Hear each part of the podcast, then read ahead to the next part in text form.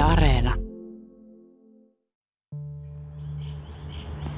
Kyllä tietysti ensimmäinen luonnollinen selitys on, on se, että hän ei ole kovin kauan ehtinyt ulkon liikkumaan, vaan, vaan tota, hän on aika, aika nopeasti sitten niin kuin, törmännyt tähän kohtaloonsa.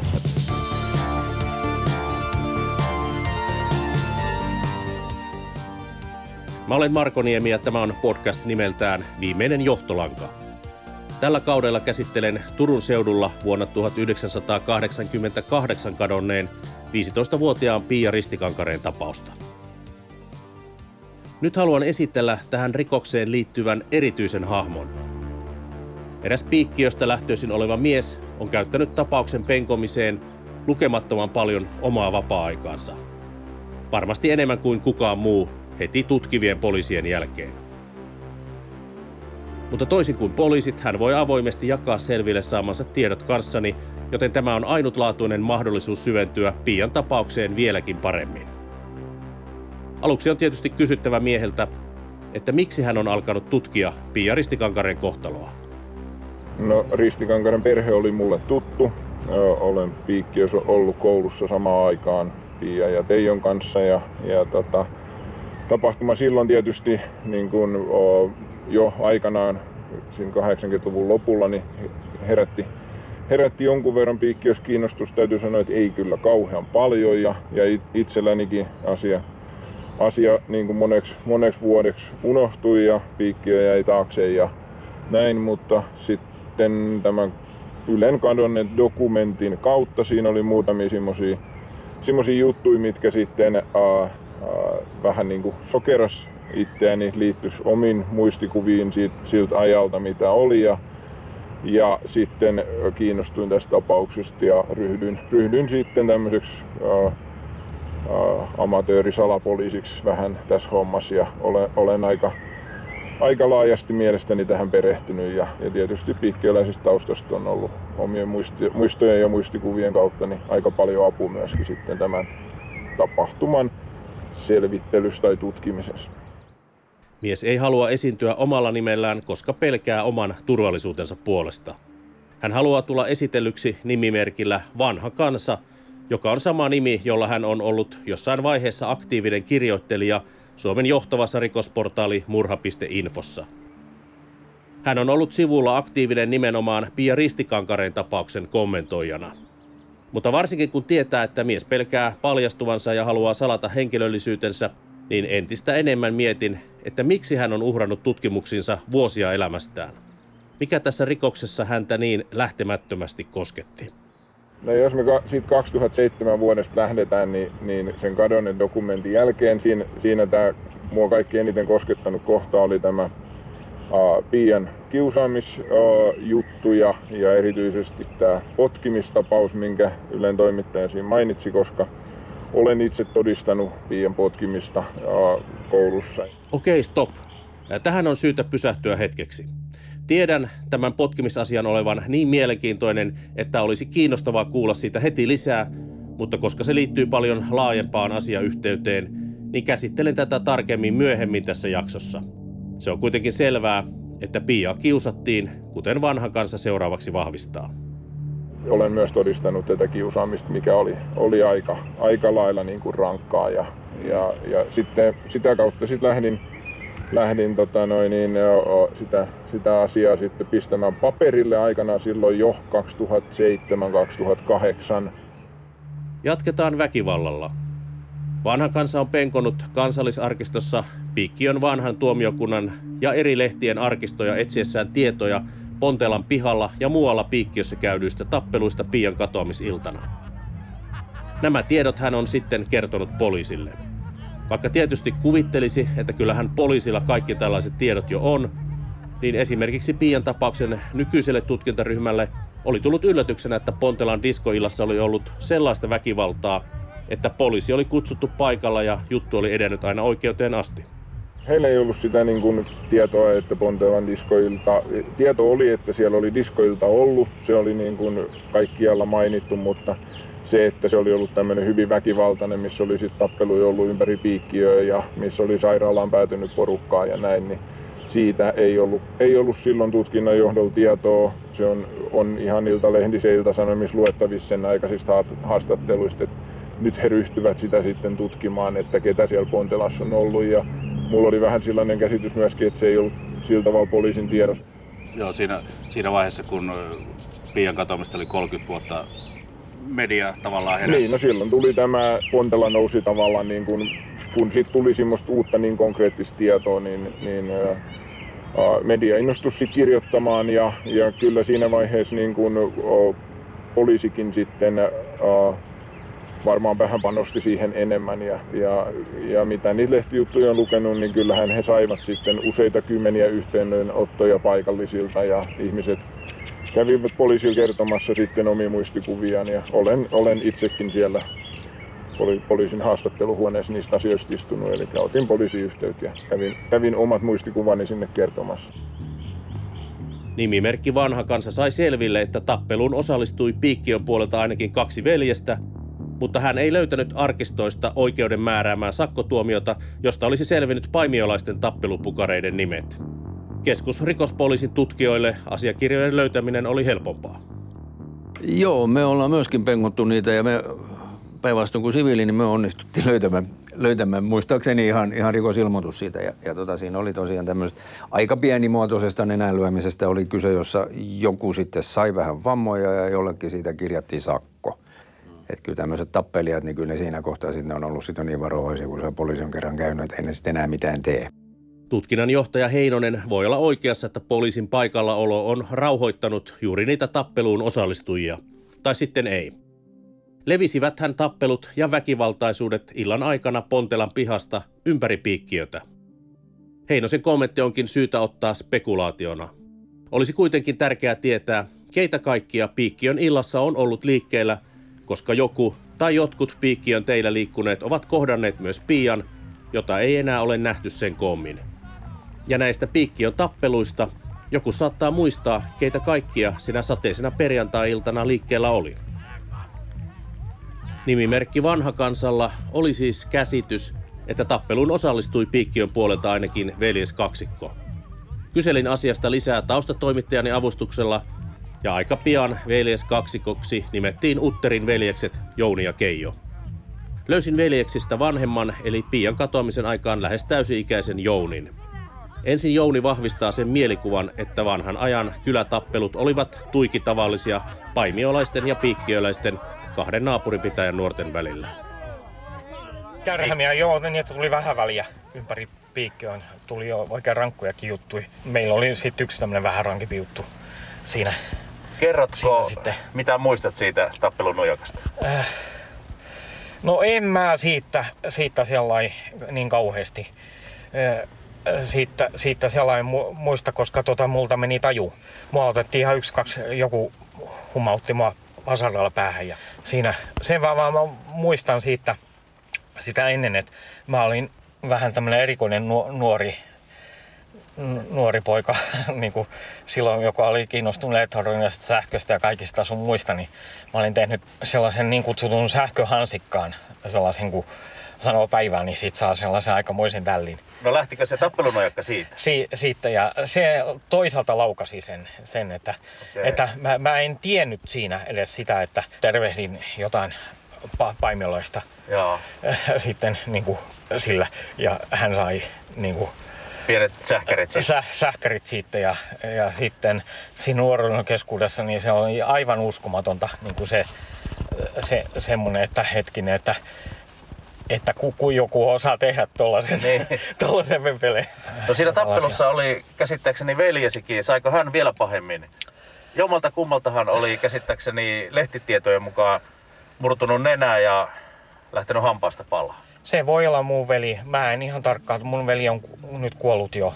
Okay. Ihan, ihan vuosia ollut, ollut kuolleena.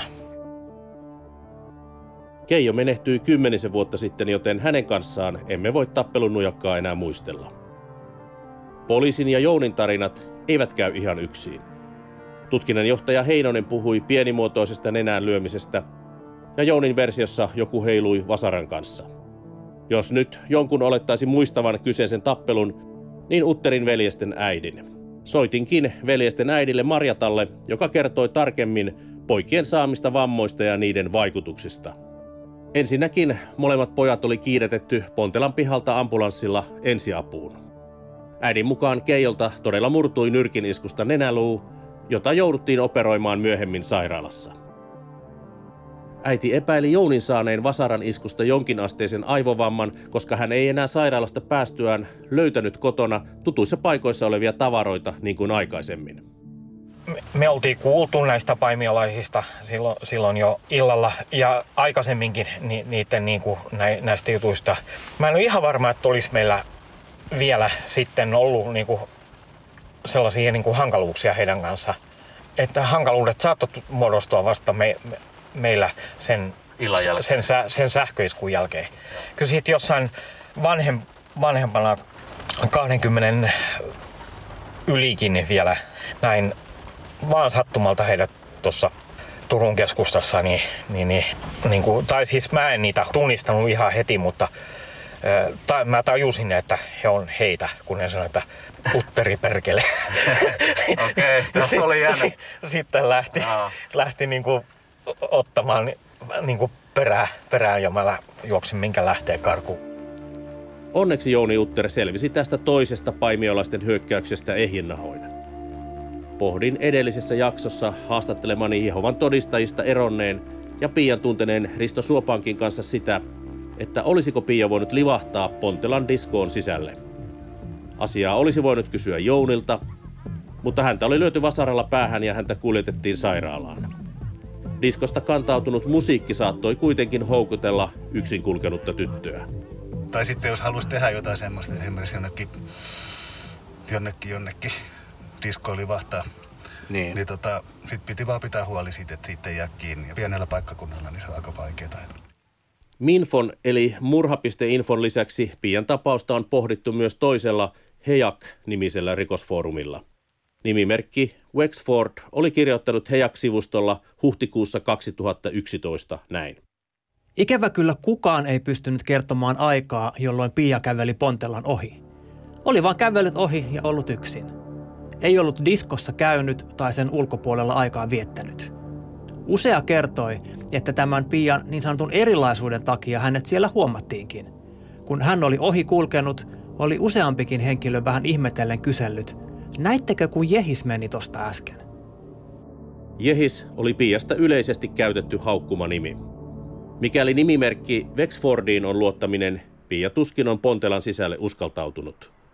Samansuuntaisesti järkeilee myös amatööri etsivä vanha kansa. Kyllä se varmasti oli semmoinen paikka, että siellä hän olisi todennäköisesti törmännyt ennemminkin kiusaajiinsa kuin kavereihinsa, koska kavereit hänellä oli vähän. Mun oma mielipiteeni tästä keissistä on, että todennäköisin suunta, mihin Pia on lähtenyt, on ollut nimenomaan siitä Pontelan ohitse kohti sitä vanhaa ykköstietä, eli nykyistä 110 tietä, ja, ja sieltä hän olisi sitten siitä Pontela ohi käveltyä päässyt sille bussipysäkille, minkä ohi kaikki bussit sekä Turkuun että Paimio meni. Ja se oli ainoa pysäkki, mitä siinä ykköstien varrella oli siinä Pontelan lähellä oleva pysäkki, johon niin oikeasti kaikki bussit meni siitä ohi. Mm.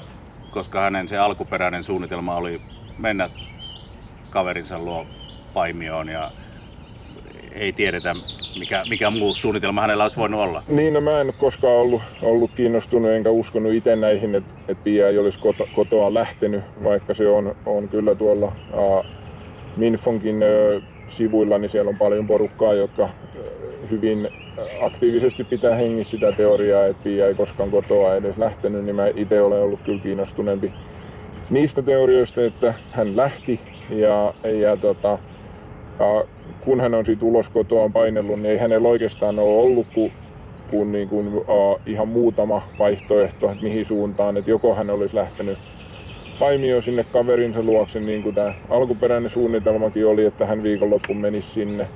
Sitten hän olisi saattanut lähteä Turkuun, mun käsittääkseni esimerkiksi hänen äitinsä asui siihen aikaan Turussa. Tai sitten hänellä olisi saattanut olla joku syvällisempi suunnitelma siihen Turkuun liittyen, kuten jonnekin Ahvenanmaan suuntaan sitten lähteen, missä hänellä sitten oli tämä salainen ihastus. Ahvenanmaan ja Pörjen mahdollisuus käsiteltiin jo viime jaksossa, Mutta olisiko Pia voinut suutuspäissään lähteä äitinsä luo? Viime jaksossa kävi ilmi, että Pia tunsi äitiänsä kohtaan varmaan lämpimiäkin tunteita, mutta ennen kaikkea vihaa ja pettymystä. Pettymystä siitä, että äiti ei pystynyt lopettamaan juomista, oli väkivaltainen ja laiminlöi kodin hoidon ohella myös pienen Kalleveljen hoidon. Pian veli Teijo piti mahdottomana ajatusta, että Pia olisi lähtenyt katoamisiltanaan äitinsä luo. Mutta jatketaan vielä nimimerkki vanha kansan kanssa muita mahdollisia vaihtoehtoja, mihin Pia olisi voinut illalla lähteä. Piikkiön keskustassa ei silloin ollut oikeastaan mitään. Mun mielestä Piikkiön keskusta on vähän, vähän niin kuin poissuljettu vaihtoehto. Siellä oli yksi grilli, mikä on saattanut olla siihen aikaan auki, mutta se on niin kuin oikeastaan ainoa paikka, mihin hän olisi sit voinut Piikkiössä suunnata. Ja sitten toinen, toinen suunta sinne Luodon tietä sitten eteläsuuntaan, mikä olisi niin kuin ollut siitä asuinalueesta niin kuin se kolmas, kolmas järkevä kävelysuunta, niin se olisi ollut sitten taas, tota noin, niin, siellä ei ole mitään. Et, et, et mitään muuta kuin pimettiä varta, varta sadekelillä, niin kyllä se olisi aika nopeasti, nopeasti sillä reitillä tullut tota noin, niin, vilu ja mieli, mieli lähteä takaisinpäin. Et kyllä se linja-auton pyrkiminen mun mielestä on se kaikista todennäköisin, todennäköisin niin kuin vaihtoehto, että mihin hän olisi lähtenyt. Hänellä oli rahaa mukaan ja hänellä oli sen verran vaatet päällä kuitenkin lähtiessä. Että, että hänellä oli joku, joku hiukan pidempi suunnitelma kuin se, että hän menee minuutiksi ulos haukkaamaan raitistilmaa ja rauhoittumaan. Vanha kansa tuossa mainitsi Piikkiön keskustan. Keskusta Piikkiössä sijaitsee Pian kotiin ja esimerkiksi Pontelaan nähden rautatien toisella puolella. Tutkinnan johtaja on tässäkin podcastissa ilmoittanut, ettei hän usko Pian perheenjäsenten olleen osallisena Pian katoamiseen. Sen on sanonut myös Teijon ja Pian tuntenut vanha kansa tässä haastattelussa. Kysyn silti, mihin hän päätelmänsä perustaa. Kertaan vielä, että Pian kotona olivat Pian lisäksi paikalla silloin perjantai-iltana Pian isä, hänen äitinsä puoleinen isoisä ja kaksi pikkuveliä Teijo ja Kalle jos nyt joku tämmöinen niin kuin, niin joku riidan seurauksena täysin vahingossa tapahtunut niin kuin, ää, ää, tapaturma ja sitten jostain syystä päädytty siihen, että niin kuin Teijon kanssa hän, hän silloin olisi tapellut ja, ja siinä sitten sen seurauksena menehtynyt jo, jo eikä sen tietenkään niin kuin ihan mahdotonta, etteikö teini toisilta henkeä saa pois, mutta te, Teijollakaan ei ollut vielä 13-vuotiaana 14-vuotiaana niin rikosoikeudellista vastuut edes, että, että se porukka olisi saanut sen pidetty salas ja, oikeasti niin kuin kulissin ylläpidettyä, kun ottaa huomioon, miten, ää, miten tota noin, niin, ää, vaikea se on se perheen tilanne kaikin puolin muutenkin ollut ja miten siellä on ollut niin erilaiset, niin kuin erilaisista ryhmistäkin porukkaa, niin, niin ei, ei se ole kyllä mun mielestä ollut niin kuin ei, ei se ole koskaan käynyt mulla niin kuin pienessä mielessäkään, että se voisi olla mahdollista, mutta ei nyt tietenkään voi kaikkea pois sulkeakaan. Sehän näissä selvittämättömissä tapauksissa, joiden tutkinta jatkuu vuosikausia ja vuosikymmeniä, on poliisinkin kannalta vaikeinta, kun mitään tutkintalinjaa ei voi poissulkea lopullisesti ennen kuin juttu ratkeaa. Silläkin uhalla, että jaksossa moni asia tuntuu vanhan kertauksena, haluan kiinnittää huomiota siihen seikkaan, että vaikka Pia oli kiltin tytön maineessa – ja hän yritti miellyttää vähän kaikkia, hän oli monessa paikassa hyljeksitty. Pia teki seurakunnalleen kenttäpalvelua, hoiti kotia ja pikkuveliä sekä toisaalta halusi sopeutua myös muiden nuorten joukkoon koulussa. Silti häntä kiusattiin ja siitä yksi esimerkki oli haukkumanimi Jehis, joka on nuorten suussa halventava ilmaisu Jehovan todistajasta. Seuraavaksi haluan tietää, mitä nimimerkki vanha kansa ajattelee Pian asemasta ahtaassa roolissaan uskovaisen perheen tyttönä. Ehkä se viimeinen vuosi on vähän ollut semmoinen, että Piastahan on, on käytetty semmoista lempinimeä kuin Punkkari Pia ja hänellä on ollut vähän rokahtava pukeutumistyyli ja ja, ja tota noin, niin hiukan on sitten ollut villimpää menoa. Tätä liftaamista ilmeisesti on ollut kuitenkin jonkun verran ja, ja, ja aina on se mahdollisuus, että joku seurakuntalainen näkee ja varmasti ne tulee sitten seurakunnan tietoon. Mutta muutenhan hän oli varmasti niin kuin, tunnollinen ja hänellä oli iso rooli siinä sitten kun äiti oli lähtenyt kotoa, niin kyllähän hän niin kuin, huolehti siitä perheestä varmasti, varmasti tota noin, kovin ja pikkuveljellä oli hyvinkin äidillinen hahmo tällä pienemmällä, nuoremmalla Kallella, niin, niin tota, niin kyllähän hän kantoi vastuut ja, ja ei hän missään tapauksessa ollut sillä tavalla hunningolla, mutta se, että mikä sitten mikä sitten tämän seurakunnan mielestä on niin kuin niin kyllähän se lähtee varmasti aika pitkälti sitten siitä, että miltä se ulospäin se touhu näyttää. Et jos sulla on bunkkarivaatteet päällä, niin se on tota, noin, niin, ulospäin se voi näyttää aika, aika, aika pahaltakin sitten, vaikka, vaikka kotona olisi kuin kiltti ja huolehtivainen. Edellisessä jaksossa kerroin teille Pian päiväkirjamaisista kalenterimerkinnöistä ja parhaan kaverinsa Tiinan kanssa käydystä kirjanvaihdosta. Niistä kävi ilmi punkkari Pian lisäksi toinen leikkimielinen lempinimi Pimantha, joka on yhdistelmä hänen omaa Pia-nimeä ja 80-luvun lopun uskaliasta brittipopparia povipommi Samantha Foxia. Se on varmaan sitä tämmöistä tyttöjen teinien välistä vitsailua. Niin, no, no näin, näin voisi kuvitella. Toki tietysti hänellä on, on nämä uh, NS-päiväkirjan merkinnät, mistä siinä Ylen kadonneissakin puhutaan. Ja, ja tota, että on ollut liftaamispoikien kyytiin, luokkaretkeli ja tämmöisiä asioita. Ja, ja tota, uh, Piikki on pieni paikkakunta ja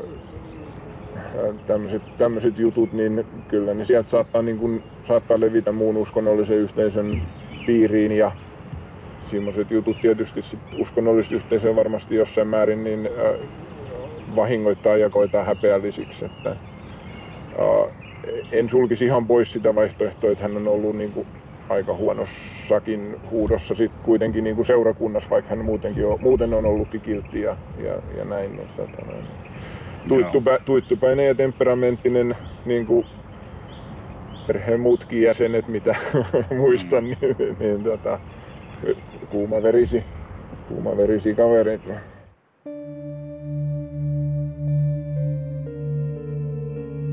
Tuntuu, että tässä Pian katoamisessa aina vain uudestaan on palattava siihen outoon lähtöasetelmaan, että kun Pia kerta on kotoaan lähtenyt, miksi hänestä ei ole varmoja, vahvistettuja havaintoja. No, kyllä tietysti ensimmäinen luonnollinen selitys on, on se, että hän ei ole kovin kauan ehtinyt ulkon liikkumaan. Vaan, vaan tota, hän on aika, aika nopeasti sitten niin kuin, törmännyt tähän kohtaloonsa. Et se on tietysti yksi, yksi mikä selittäisi sen asian. Piikkiön ö, ainoa baari muistaakseni siihen aikaan, mitä silloin oli, niin oli semmoinen baari kuin Joutsen baari, mikä oli siinä ihan Pontelan kupeessa, mutta mutta sen, sen perusteella, mitä, mitä mä uh, olen noita kunnallisen Henningin arkistoja käynyt läpi, niin just siihen aikaan se uh, oli konkurssissa ja etsi uutta omistajaa, eli sekään ei ollut auki. Uh, Primadonna oli, mutta se oli kyllä semmoinen päiväbaari, että se ei ollut Illalla auki. iltaisin auki. Että, Joo. No nyt täytyy sanoa, että se on pääsääntöisesti ollut päiväbaari. Mä en Primadonna aukioloajoista just sinä vuonna kyllä, niin osas varma, varmuudella sanoa, mutta pääsääntöisesti se on aina ollut semmoinen päiväbaari. Kävimme taustatoimittaja Henrikka Ylänteen kanssa kävelemässä Primadonnan eli nykyiseltä nimeltään vanhan Primadonnan edessä ja se todella sijaitsee Luodon tien ja Pontelan tien kulmassa, eli voisi hyvinkin olla Pian kävelyreitillä. Matkaa Pian kotoa Peipontieltä Primadonnan eteen on vain 400 metriä, ja mikäli paikka olisi ollut auki ja portsari olisi seissyt oven edessä portaikon päällä, hän olisi kyllä huomannut farkkuasuisen nuoren naisen. Mutta kuten sanottua, paikka oli todennäköisesti illalla kiinni.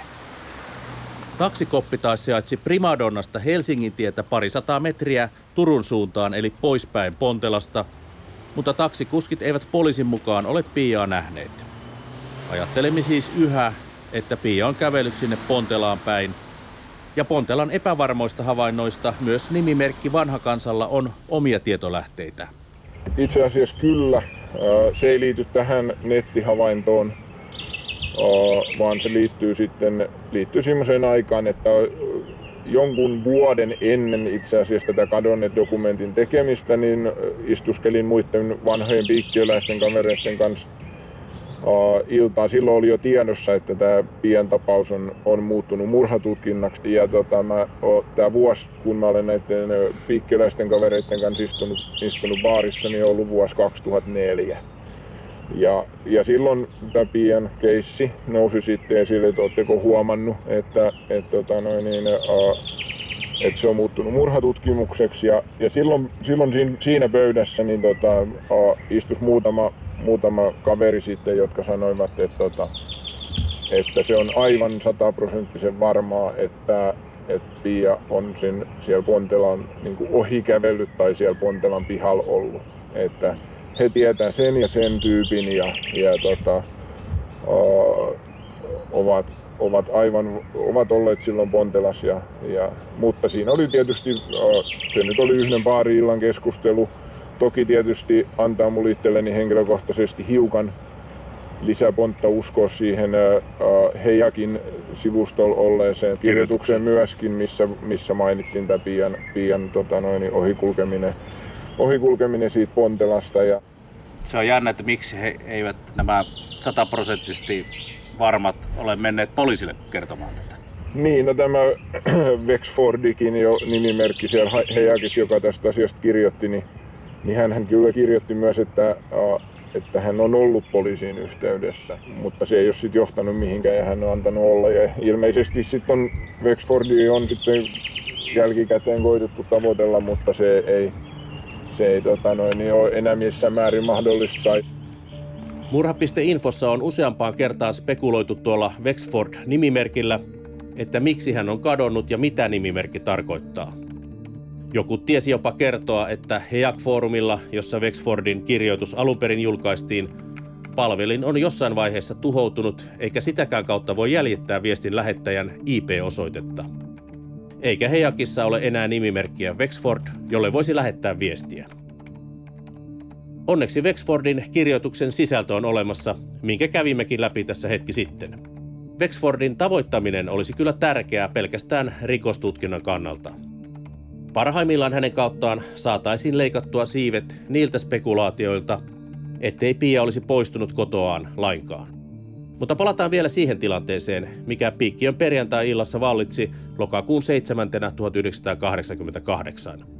Näin tunnelmia kuvaa vanha kansa. Siellä on ollut toista sataa nuorta pitkälti liikenteessä siellä on ollut, ollut jengi, vanhempaa jengiä, kenellä on ollut autoja muita käytössä. Sitten siellä on ollut sen lisäksi kuumaveriset tunnelmat ja lätkitty oikein tosissaan, tosissaan kaveripäin näköön. Ja, ja tota, niitä tappeluitahan oli sitten ja sen, sen diskon sulkemisen jälkeen ollut sitten Piikkiön keskustassa ja muuallakin, muuallakin. eli ne oli sitten levittäytynyt sitten sen diskon ulkopuolellekin. Niin poliisi oli tullut kymmeneltä sulkeen tämän diskon, koska siellä oli niin paljon Kyllä, ja, ja, ennen diskon alkuun poliisi oli käynyt siellä, poliisi oli tiennyt, että uh, siellä on joku tavallista kovempi ilta tulos ja oli käynyt etukäteen sieltä takavarikoimassa porukalta kaljoja. Näin mä ainakin itse sen kunnallislehden jutun tulkitsin, että näin on tapahtunut. Niin, niin kyllähän siinä niin kuin, uh, mahdollisuudet siihen, että siellä on ollut todella niin kuin, uh, vihasta kaveriliikenteessä ja todella niin kuin tunteet pinnassa, niin kyllähän siinä, siinä tota noin, niin näköistä kaveri sitten jo 150 ihmiseen mahtuu. Tutkinnanjohtaja Kimmo Heinonen kertoi minulle haastattelussa, että poliisi kyllä tietää, löysi nämä oikeuden paperit ja tietää nämä tappelussa mukana olijat, eh, mutta ei katso, että sillä tappelulla tai niillä te- siinä mukana olleilla olisi tekemistä pian katoamiseen? On, mä, nyt mä en tiedä, että viittaanko, viitataanko tällä sit nimenomaan siellä diskossa tapahtuneeseen pahoinpitelyyn, missä Nautterin äh, veljekset sitten pahoinpideltiin, vai liittyykö tämä sitten, niin onko poliisi tavoittanut kaikki pahoinpitelijät, sit mitä on, on sit ollut myöhemmin, myöhemmin illalla sit pitkin, pitkin kyliä. Uh, mutta jos poliisi on heidät kaikki haastatellut ja, ja ei pidä heitä niinku profiililtaan uh, mahdollisesti ulkopuolisten silmännäkijä havaintojen perusteella niin todennäköisinä syyllisinä, niin, niin ei mulla sitä niin kuin, syytä epäillä ole, mutta, mutta tota noin, niin, tässä diskoillasta pitää muistaa, että sitä ei millään tavalla missään mainostettu, siis niin kuin kunnallislehdestä tai muuten. Mä en tiedä kuinka paljon piikkiöläiset on tiennyt, että siellä ylipäänsä diskoilta on ollut ainakin ne piikkiöläiset, ketä mä olen, olen itse niin kuin tavoittanut, niin oli nimenomaan liittynyt siihen, että on käynyt Paimios lukioon ja sit sitä kautta ovat olleet siellä mukana. Eli se oli Paimion lukion järjestämä diskoilta, Kyllä. eli siellä lukion ilmoitustauluilla sitä Siellä nostettu. totta kai on mainostettu ja varmaan Paimios aika paljonkin, en tiedä onko sitten haluttu tarkoituksella Paimiossahan on oma hyvä tilintupa, missä nuoret järjestää jo niin kuin paljonkin järjestivät varmasti diskoi siihen aikaan ja ää, mikseivät sitten mennyt sinne, vaan tulivat Pontelaan, niin ehkä halusivat olla vähän kauempan omista vanhemmista ja valvovista silmistä. Ja, ja onko sitten joku vanhempi vai kuka antanut poliisille vihje, että nyt on ilmeisen isot kekkerit suunnitteli sinne Pontelaan. Syystä tai toisesta on niin kuin paimiolaiset lähtenyt iso porukalla piikkiä juhlimaan ja, ja poliisi on tiennyt, että tämmöinen tapahtuma on tulos, kun se on etukäteen käynyt siellä takavarikoimassa porukalta kaljoja. On näissä amatööri etsivä vanha kansan päätelmissä ihan järkeenkäypää loogisuutta mukana. Piikkiön kaduilla, joilta Pia ei siis enää kotiin palannut, on ollut liikkeellä poikkeuksellisen paljon nimenomaan paimiolaisia nuoria ja nuoria aikuisia autoillaan. Jos pelkkiä todennäköisyyskertoimia laskisi, niin laittaisin vedonlyönnissä rahani sille, että Pia on melko suurella todennäköisyydellä törmännyt kadulla paimiolaisiin autokuntiin, koska sieltä porukkaa oli eniten. Kunnallislehden jutun mukaan toista sataa ja piikkiöläisiä oli vain 30. Mutta rikostutkinta on toki paljon muutakin kuin todennäköisyyksien laskemista. Palataan nyt siihen pahoinpitelyyn, josta vanha kansa kertoi aiemmin tässä jaksossa ja jota hän oli itse silminnäkijänä todistamassa Koroisten koulun eli nykyisen Piikkiön yhtenäiskoulun pihalla. Tämän väkivaltaisen tapauksen tekee vielä erikoisemmaksi se, että Pia oli tapahtuma-aikaan vasta 12-vuotias ja kävi alasteen kuudetta luokkaa. Piikkiön koulun pihalle ää, ajoi tämmönen ää, ää, auto, henkilöauto, missä oli, tota, noin, niin ei ollut takaovi ollenkaan, sen mä muistan. Ja tämmönen joku pikkuauto, mini tai kuplavolkkari tai vastaava se oli. Ja sieltä nousi uh, isokokoinen romaanikaveri siitä kuskin penkiltä ylös ja sitten sieltä tuli takapenkiltä ja, ja pelkäjän penkiltä niin kolme, kolme romanityttöä, semmosia sanotaan, sanotaan tota, noin 15-vuotiaat suurin piirtein. Eli koska tämä tapahtui muutama vuotta ennen kuin Pia katosi, niin muutaman vuoden Pia vanhempi isompi tyttö.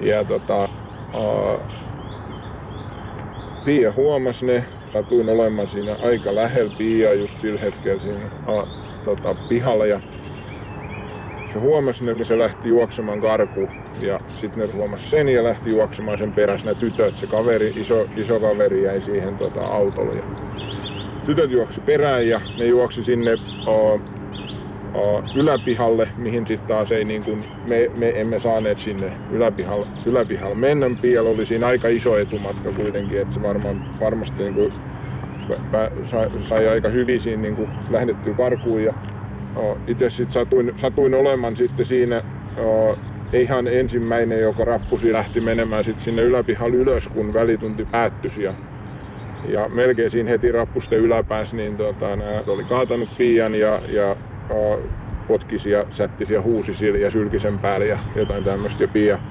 Pia piteli päätös, päätös ja oli semmoisessa kyyryasennossa maassa ja oli siinä, so, siinä sit ympäri, ympäri, ja siinä ei ollut ketään muuta, koska se yläpiha oli semmoinen alue, että sitä ei niinku käytetty mihinkään muuhun kuin siihen, että välitunnilta mentiin sisällä, sisällä sinne. Ja, ja tota, no enhän mä sitten tietenkään uskaltanut siihen millään tavalla puuttua, kun olin vielä niinku Pia, Piakin nuorempi ja, ja tota, tietysti niitä oli vähän semmoisia pelottavia hahmoja.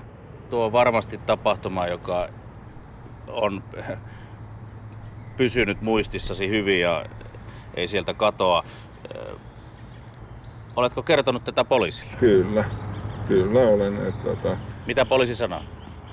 No, niihin juttuihin, mitä mä poliisin kanssa olin keskustelemassa, niin, niin oikeastaan poliisilla oli aika vähän mihinkään, että he olivat niin kuunteluoppilaina niin, ja, ja niin, näinhän se yleensä varmaan näissä hommissa menee, että et eivät he siihen niin kuin omia spekulo, spekulaatioitaan lähde viemään eteenpäin niin kuin, o, sitten tämmöisen todistajan, todistajan tota, noin, kuulemisen yhteydessä, vaan, vaan tota, ja siinä oli Heinonen ja semmoinen nuorempi, nuorempi kaveri sitten, joka oli sillä hetkellä siinä tutkinnan, niin kuin, kenen se tutkinnan vetovastuu siinä oli. Ja, ja tota, käytiin läpi tätä tätä pahoinpitelyä ja myöskin sitä, että tätä potkimis, potkimishommaa ja sen liittymistä mahdollisesti tähän niin kuin, o, kadonneet dokumentissa mainittuun potkimishommaan ja, ja, ja näin, niin, niin tota, mutta ei, ei heillä siihen oikeastaan ollut mitään, mitään, mitään kommenttia, että jos tämä oli 2018 muistaakseni no. sitten.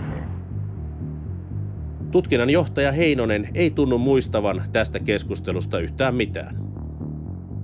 Et tiedän, että, että tota, no, niin koulukiusaamista on ollut. Ihan tuommoisesta potkimisesta, potkimiseen saakka menneestä, niin mulla ei ole tietoa, mutta tiedän, että on tönitty, on heitetty esimerkiksi, tai polkupyörää on vahingoitettu, on saatettu ottaa reppuselästä ja heittää se epojokeen ja niin tämmöistä jopa fyysistä fyysistä väkivaltaa, mutta tämmöistä potkimista, semmoista ei mulle saakka ole tullut. Äänitin tämän haastattelun Heinosen kanssa toukokuun lopussa, ja vanha kansan meille juuri kuvailema pahoinpitely oli poliisille siis aivan uusi asia. No, no nyt on mun vuoro olla niin kuin tavallaan hiljaa, ei, ei, ei, ei mulla oikein mitään, en tiedä mitä siihen sitten sanoisi. Siihen aikaan, kun Pia potkettiin koulun pihalla, yläasteen rehtorina toimi Sinikka Tuomarila – Kysyin myös häneltä, levisikö tieto pahoinpitelystä opettajakuntaan. Ei, ei. Et oikeastaan ihan omituistakin, että olisi tullut, tullut sitä tietoa, mutta tietysti varsinkin jos siinä on ollut niin pojat näkemässä, niin hän nyt kantelemaan tulee. Ja sitten myös se valitettavasti on voinut olla, että se on Pia. Mm. Mm. Ehkä. En osaa niin hän sanoa. ei ole itse tuota, ottanut sitä esiin? Ei, et siltä, siinä sanoisin, että hän on varmaan ollut arka.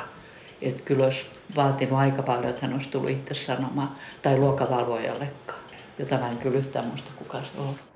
Onneksi vanha kansa kuitenkin muistaa. Hän muistaa vielä muutakin. Eli muistan sitten myöskin semmoisen, kun Teijo, Teijolla oli käsi, käsi ihan veres ja kämmeneen vedetty puukon kanssa syvät haavat ja, ja sitten opettaja näki sen ja, ja pysäytti Teijo ja kysyi, että mikä tämä on. Ja Teijo ilmoitti, että hän on nyt mustalaisten veriveli. Teijo oli ihan pikkupoika. Se on ollut ihan semmoinen kolmasluokkalainen, tokaluokkalainen siellä. En ole kuullut koskaan, että olisi niinku, mikä, mikä se homman nimi oli, mutta, mutta tota, ihan siinä ihan siinä ristikankaritten lähellä tämä, ö, tätä romaniporukkaa paljon pyörisi. Siinä oli semmoinen vanha kylä, kyläkauppa, ja mä en tiedä pyörittikö ne jopa sitä jossain vaiheessa vai oliko se vaan niin, että ne aina hengas siinä. Eli se oli silleen, että kun Turun suuntaan oli menossa linja-auton kanssa ja oli siinä taksi, taksitolpan vieressä olevan linja-auto pysäkillä, niin se kauppa näkyi siinä toisella puolella.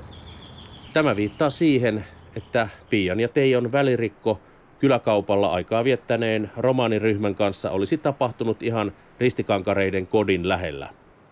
Kysyin asiasta myös sekä Teijolta että Heikki isältä. Heikki isä ei ollut ollenkaan tietoinen Pian potkimisesta eikä siitä, että hänen lapsillaan olisi ollut erityisen huonot välit kenenkään kanssa. Teijo taas ei selvästikään halunnut muistella, mitä oli tapahtunut. Seuraavaksi käymme vanhan kansan nimimerkin kanssa läpi joitakin teorioita, joihin hän on itse törmännyt.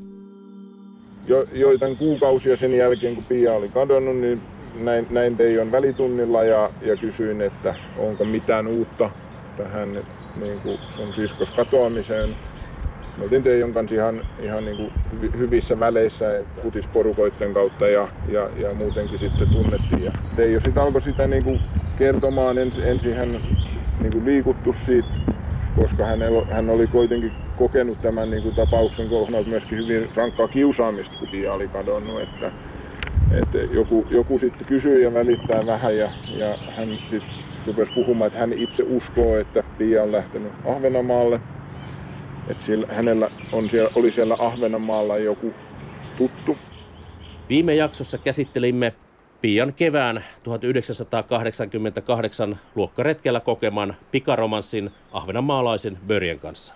Et on tosi vaikea nähdä, että miten se niin kuin Börje sit liittyisi siihen katoamiseen, että, että kyllähän tuolla palstoilla on ehdotettu, että Börje olisi, Börjen kanssa olisi sovittu niin kuin karkaamisesta ja näin ja, ja jopa semmoisia, että Börje olisi tullut veneellä hakemaan ja, ja kaikki. Kyllähän Pia olisi päässyt varmaan Turun lautallakin Ahvenanmaalla. Olisi varmasti päässyt ja siihen aikaan valvonta oli ihan olematonta ja, ja, tota, ja se mitä mä niinku mutta mitä mä itse niin ajattelen, että jos, jos Pöri olisi vahvasti ollut kuvioissa mukana ja jonkunlaisen karkaamisjutun takana, niin ei kai sitä nyt koto olisi tuommoisen noin epävarmoissa olosuhteissa, että pitää saada niin kuin isä ja appiukko järjestettyä oikeasti saunaa ja sitten pitää vielä irtautua niin kuin veljeksistä. Että et olisi sen voinut sopivaksi sinne Turun kouluun, kouluun missä oltiin tota, noin, opiskelemassa, että Pöri olisi tullut siitä edestä hakemaan ja sen jälkeen olisi lähetty menemään. Olisi voinut kuvitella, että isosiskon katoaminen olisi hillinnyt Teijon kiusaamista koulussa, mutta kävikin päinvastoin. Tällainen teoria heitettiin päin Teijon naamaa välitunnilla.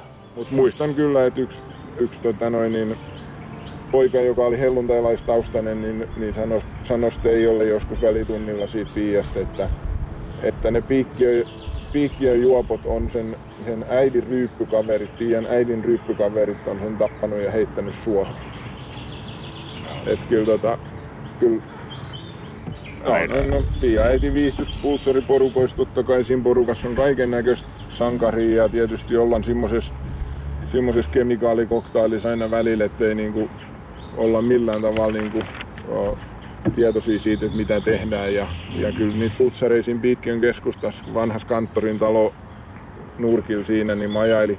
Mutta semmoinen muistikuva mulla on, että mä oon nähnyt, kun Pia menee sinne kanttorin talon sinne niin kuin alueelle ja ilmeisesti etsimään äitiään. Että, että, että, että olisiko äiti sitten siellä.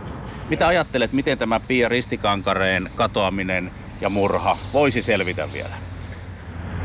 No, itsemurhahan se ei ole ollut. Ruumis olisi löytynyt. Niin, ja, ja hän ei ollut masentunut. Ta- ja tapaturma tai, tai tämmöinen mikä onnettomuus, sairaskohtaus, mikä mukaan, se ei ole myöskään ollut. Et jo, jotain hänellä on tapahtunut, mihin on liittynyt yksi tai kaksi muuta henkilöä. Ja, ja tota, mä itse pidän sitä hyvin todennäköisenä, että on ollut paikallisia. E, ei, on vaikea nähdä, että joku tämmöinen, näitähän on näitä sarjamurhaaja teorioita, mutta että et joku sarjamurhaaja olisi eksynyt juuri sillä hetkellä piikkiön, mistä ei ollut kuitenkaan missään julkisissa medioissa tietoa, että siellä olisi mitään isompaa tapahtumaa. En, en pidä niin kuin, todennäköisenä, joskaan en ihan mahdottomanakaan. Kuulostaahan se tietysti ihan älyttömältä, että joku sarjamurhaaja olisi sattumalta pyörinyt piikkiön syrjäkujilla ja törmännyt piiaan, mutta Myllypurolaiset pikkutytöt viime keväänä surmanut mies on tuomittu vankeuteen 15 vuodeksi. Helsingin raastuvan oikeuden Antti Veikko Ilmari Siltavuorelle kahdesta murhasta ja lapsenryöstöstä langettama rangaistus on ankarin mahdollinen määräaikaistuomio. Niinkin on voinut käydä. KRP oli jossain vaiheessa kiinnostunut tunnetun pedofiilin ja lastentappaja Veikko Jammu Siltavuoren liikkeestä Pia Ristikankareen katoamisen aikaan. Tämän vahvisti minulle tutkinnanjohtaja Kimmo Heinonen. Ei se ole tuulesta teemattu juttu, se on ihan, pitää ihan paikkansa. Hänen entinen vaimonsa asui, asu muistaakseni juuri piikkiössä ja, ja tota, sitä on selvitetty, että onko, olisiko, olisiko Jammo voinut olla siellä, siellä myöskin, mutta hän on ollut vankilassa siihen aikaan, kun Pia katosi. Ja tota, vankilomista muistaakseni ei tietoa ole, mutta, mutta tota noin niin, joihinkin aikoihin, noihin samoihin aikoihin, niin hänet oli pysäytetty tuolla Savonlinnan lähellä. Jossain semmoisessa, että kyllä sitäkin ollaan tutkittu, sitä, että voisiko Jammu tähän liittyä. Uskon, että vähintään jokainen, joka on elänyt Suomessa 1980-luvulla, tietää kuka on Jammu Siltavuori, mutta kerrataan kuitenkin nopeasti. Tähän alkuun täytyy sanoa Aleksin kokoinen huomio. Tämä tarina on todella synkkä ja järkyttävä, eittämättä kamalimpia tapauksia koko Suomen rikoshistoriassa. Siltavuoren nimestä onkin melkeinpä muodostunut synonyymi pahuudelle suomen kielessä. Itse asiassa kollegani Aleksi Rantamaa tiivisti tuossa äsken kuulussa omassa Yle Kioskin ohjelmassaan olennaisen jammusta niin hyvin, että annetaan hänen hoitaa esittely. 1926 syntynyt Antti Veikko Ilmari Siltavuori painui ikuisesti Suomen historian nimellä Jammusetä. Vaikka hänet tunnetaankin kahden myllypuralaistytön murhista, oli hän kerinnyt myrkyttämään lähistöään jo kauan ennen sitä. Ensimmäisen Siltä vuoren rikoshistoria on pitkä ja värikäs, joten tieto hänen mahdollisesta oleilustaan piikkiössä pian katoamisen aikaan saa mielikuvituksen laukkaamaan. Kuten Ylen TV-uutisten päälähetyksessä vuoden 1989 joulukuussa kerrottiin, niin... Raastuvan oikeus totesi vuoden kuristaneen molemmat kahdeksanvuotiaat tytöt viime maaliskuussa. Surmatyön jälkeen Siltavuori poltti tyttöjen ruumiit kesämökillään Vihdissä. Nämä hirveät teot tapahtuivat siis maaliskuussa 1989, eli vain viisi kuukautta Pian katoamisen jälkeen. Ei siis ihme, että poliisi on tutkinut siltä vuoden yhteyttä myös Pian tapaukseen.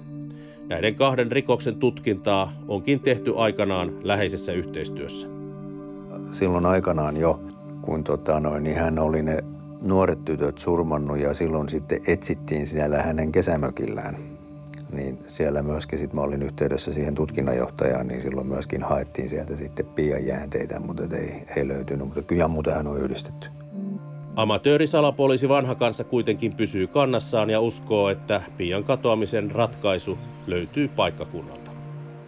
Mutta kyllä se niinku joku paikallinen, joka on tiennyt nurkat ja tiennyt, että mihin esimerkiksi jos on tapahtunut tapaturma, niin että mihin sen ruumiin on sitten pystynyt niin sillä tavalla kätkemään, että on esimerkiksi tiedetty joku hylätty maatilaa ja tungettu johonkin kaivoon tai johonkin ja siellä se saattaa yhä vielä tänä päivänäkin olla. Tai sitten on itse oltu joku maatilan poika, yksinäinen poikamies, joka on voinut sen jonnekin lado lattia alle tai muuhun paikkaan haudata tai jotain tämmöisiä. Mutta en mä pois sulje sitäkään, etteikö joku olisi voinut vaikka ihan kännis ajaa ylitte ja sitten tota noin, niin, on ollut esimerkiksi sellaisessa asemassa, että olisi ura ja elämä mennyt, jos olisi siitä jäänyt kiinni ja sitten on nopeasti heitetty tyttö takakonttiin ja mm. kätketty. Et kyllähän semmoinenkin tapaturma noin niin kuin teoriassa ihan mahdollinen on. Et tässähän on tämä kuuluisa kirje. Taas mainitaan Poliisi TVn toimitukseen lähetetty vihjekirje. No, siinähän puhutaan tajuttoman oloisen tytön nostamisesta autoon, niin tämmöiseenhän se sopisi tavattoman hyvin, että on, on ajettu esimerkiksi vahingossa yli ja sitten on todettu, että nyt lähti henki ja sitten on todettu, että tästä ei ole varaa jäädä tilille syystä tai toisesta ja sitten on päätetty, että, niin kuin, että otetaan, otetaan ruumiskyytiin ja kätketään. Mutta kyllähän siinä on muitakin vaihtoehtoja, minkä takia juttumaa olostyttöä nostetaan autoon. Harrastuksenaan Pian katoamista tutkineille nimimerkki vanha kansalle ei ole riittänyt pelkkä asioiden penkominen. Hän nimittäin lupaa Pian löytämiseen ja surmaajan kiinni jäämiseen johtavista tiedoista molemmista tuntuvan vihjepalkkion sen verran mon, monta ihmistä tavalla tai toisen niin kuin tunnen ja olen tiennyt jo, joille tota, tiedän, että asia on jäänyt painamaan. Tietysti niin kuin, uh, Ristikankare perhe ja lähiomaiset, mutta mut monet muutkin. Ja, ja tota, ajattelin, että jos, jos, tähän, niin kuin, uh, jos tähän tapaukseen oikeasti, oikeasti liittyy uh, jonkun sortin henkirikos ja, ja mahdollinen kätkemisjuttu ja siitä joku, joku tietää, niin, niin silloin, silloin se niin ansaitsisi tulla selvitetyksi. jos, jos nyt jo, jos siihen niin kuin joku täysin uh, yksinäinen susi on, on sen rikoksen tehnyt tai vahingon tehnyt, niin sehän ei koskaan tämmöisen palkkion kautta selviä. Tämmöisen palkkion kautta voi selvittää sen rikoksen vaan siinä tapauksessa, että siihen on osallistunut tavalla tai toisella useampia ihmisiä, joista joku ehkä on tiennyt jotakin vähän ja, ja semmoisen voisi ehkä saada sillä puhumaan. Ja koin itse, että, että se on, se on niin kuin erittäin epätodennäköistä, että sen palkkion joudun koskaan maksamaan, mutta jos sen joudun maksamaan, niin sit teen sen aika hyvällä mielellä, koska koen, että olen tehnyt jotain aika hienoa siinä. Vanhan kansan lupaama palkkio on tuntuva. Se on sellainen, että minunkin kannattaisi kenties jättää viimeisen johtolangan tekeminen hetkeksi ja omistautua pian katoamisen tutkimiseen. Kymppitonni äh, äh, ruumiin löytymiseen johtavasta vihjeestä ja sitten toinen kymppi, jos tota, noin, niin löytyy syyllisetkin.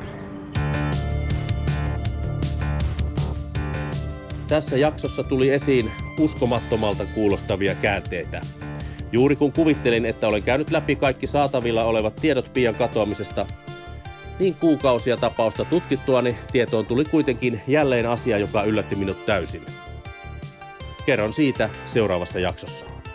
Usein totuus on se hyvin yksinkertainen. Jos jollain on tietoa Pia Ristikankaren kohtalosta, vihjeitä otetaan vastaan osoitteessa tku.krp.poliisi.fi.